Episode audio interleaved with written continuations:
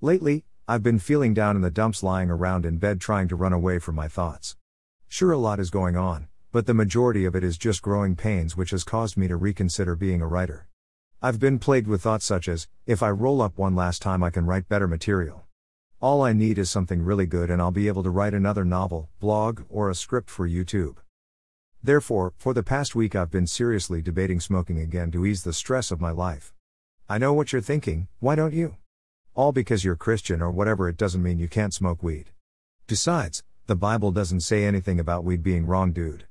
Well, even though you'd make a compelling argument, you'd have to understand my story first. I remember the first time I ever smoked weed. My buddies and I had been talking about it for weeks.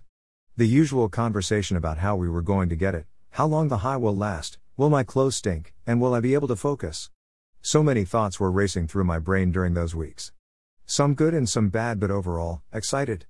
Honestly, life is pretty boring when you're 17 years old, you don't have a car, you live in a sleepy suburban town, and you don't have many friends. You often feel really lonely and misunderstood, so you look for something and almost anything to escape the boredom and dissatisfaction life has brought you. After careful consideration, we all agreed to do it on a Wednesday after school. This was perfect, well, not really, because this was my off season for track and field, so I wouldn't have to worry about being drug tested. Anyway, we went to the woods so we wouldn't get caught by the police. We had this cheap monster can that my buddy made to resemble a pipe. After the first hit, I felt amazing. I had never been this happy in my entire life, and I didn't want this experience to end. After we were done smoking, we went to my buddy's house, ate junk food, and watched television. I remember having this stupid Cheshire smile on my face that I couldn't get rid of. After that, I was hooked. Over the years, I've learned that whenever I get an instant euphoria, I just need more. Which is why I've always struggled with addiction in the first place. Two years have passed and now I'm a 19 year old college sophomore studying mass communications. I was still smoking weed because I needed to keep up with my studies and better myself as a writer. In my mind, I convinced myself that this was okay. My demons kept reminding me, hey man, Stephen King used to do cocaine. You're only smoking weed, so as long as you don't do cocaine or heroin, you'll be fine. Unfortunately, I still had a mental breakdown that year, which I've mentioned in my blog post Breakdowns Suck. I discussed how I spiraled out of control because I smoked some weed that must have been laced without my knowledge. Unfortunately, that experience still haunts me to this day, but it's a reminder of how far I've come. Cornelius Lindsey once said in his book, Suffering in Silence, sometimes we don't realize what God is doing for us until we hit rock bottom. Which I definitely agree with.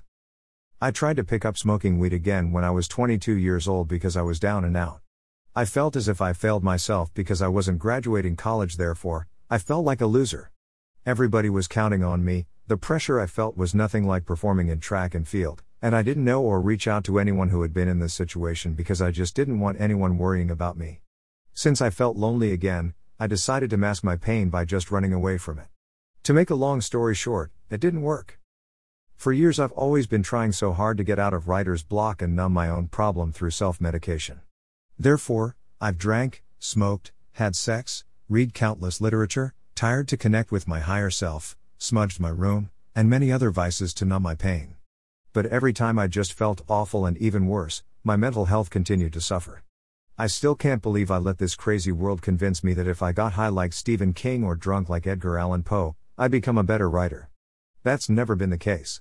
It took me a while to realize this, but having writer's block, insecurities, and doubts are just temporary feelings. Eventually, it all goes away. I can now say nothing has made me feel better than just trusting God and doing His will. Some days aren't easy and other days are harder, but I still keep my faith. I don't need any vice to be a better writer. I just need to pray on it and stop procrastinating. Therefore, for all of you creative souls who are doing drugs and drinking, quit now. It's time to seek help and realize that this lifestyle is not for you. You're trying to mask your pain because you keep comparing yourself to somebody else. You keep running away and doping yourself into thinking you have to be the next Stephen King, J.K. Rowling, or Edgar Allan Poe instead of just being you. Every creative has to ask themselves, Who am I? If you don't ask or figure out who you are through countless therapy sessions, AA meetings, and counseling services, try picking up the Bible. 2 Timothy 1 7 states, for God gave us a spirit not of fear but of power and love and self control. God is with you, my friend, but you have to talk to Him. If you do not talk to Him like I have these past couple of months, you will continue to feel alone. You do not need to run away from what's going on in your life, You need to face it head on and to stop being afraid of the critics. Someone will always have something to say, but if you are true and genuine, you will always win many people over. It may not make sense to all of you right away, which is fine. However, one day it will. Remember, God works in mysterious ways. Last week's blog, https colon slash slash unpopularopinions.com slash 2021 slash 03 slash 22 slash your anger will kill you slash. Emotional addiction, https colon slash slash marksteinberg.com slash webpages slash writing slash emotional addiction.jsp.